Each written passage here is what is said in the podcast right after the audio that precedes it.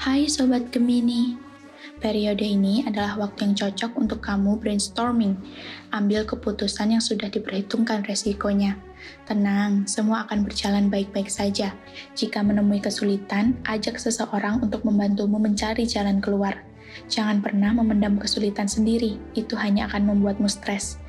Kamu sangat bersinar, maka kamu akan menjadi perhatian untuk beberapa orang dan mulai menjadi bahan perbincangan. Mungkin minggu ini akan menjadi minggu yang melelahkan untukmu, karena hari-hari akan terasa sangat lambat. Tentang keuangan, kamu tidak perlu khawatir. Hanya saja, jangan sampai kamu mengeluarkan uang untuk sesuatu yang tidak mendesak. Meski uang masih banyak, nggak ada ruginya jika ditabung, kan? Percintaan untuk Gemini Lovebird, physical distancing membuatmu jarang bertemu dengan pasangan. Selain itu, kalian juga sedang sibuk dengan urusan masing-masing. Tapi kedua hal itu jangan dibuat alasan, karena bisa membuat hubungan menjadi renggang perlahan. Komunikasi harus tetap dijaga ya.